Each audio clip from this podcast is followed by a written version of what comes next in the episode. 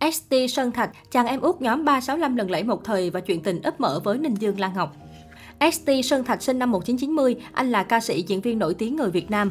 Với ngoại hình điện trai, xuất phát là thành viên nhóm 365 lần lẫy một thời, ST Sơn Thạch không còn là cái tên xa lạ trong làng giải trí Việt.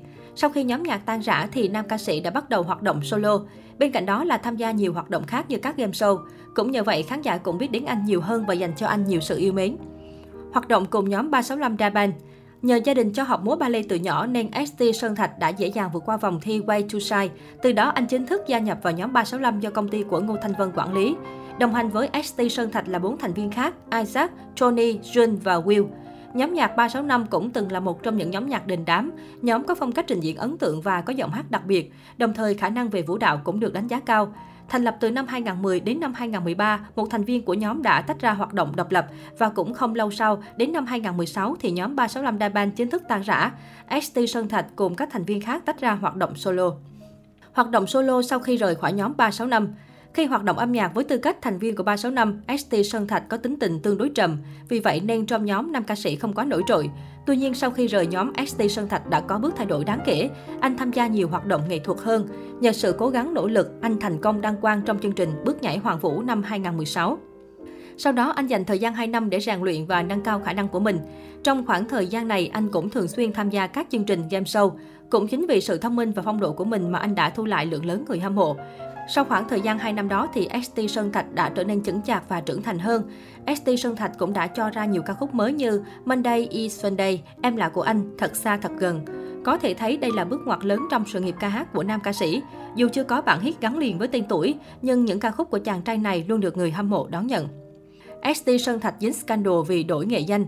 Khi còn hoạt động tại nhóm 365, nam ca sĩ chỉ lấy nghệ danh là ST.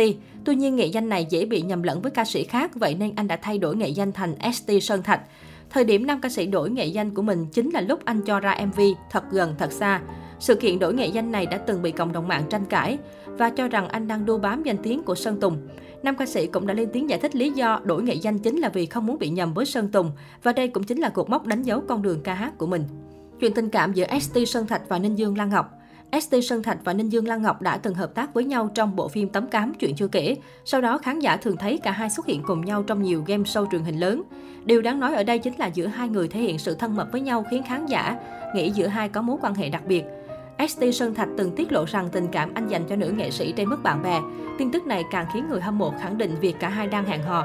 Đồng thời cũng có nhiều tin đồn về chuyện tình tay ba giữa ST Sơn Thạch, Lan Ngọc và Chi Dân. Tuy nhiên, cả hai Ninh Dương Lan Ngọc và ST Sơn Thạch chưa từng lên tiếng khẳng định tin đồn này. Gần đây, đôi tri kỷ này bị lộ tin đồn đã không còn chơi chung với nhau. Trước loạt lời bàn tán từ cư dân mạng, Lan Ngọc và ST Sơn Thạch nhiều lần công khai tương tác, thể hiện tình cảm nhằm chứng tỏ mối quan hệ thân thiết của mình trên trang cá nhân. Mới đây, ST Sơn Thạch còn chi số tiền cực khủng nhằm lì xì năm mới cho Lan Ngọc.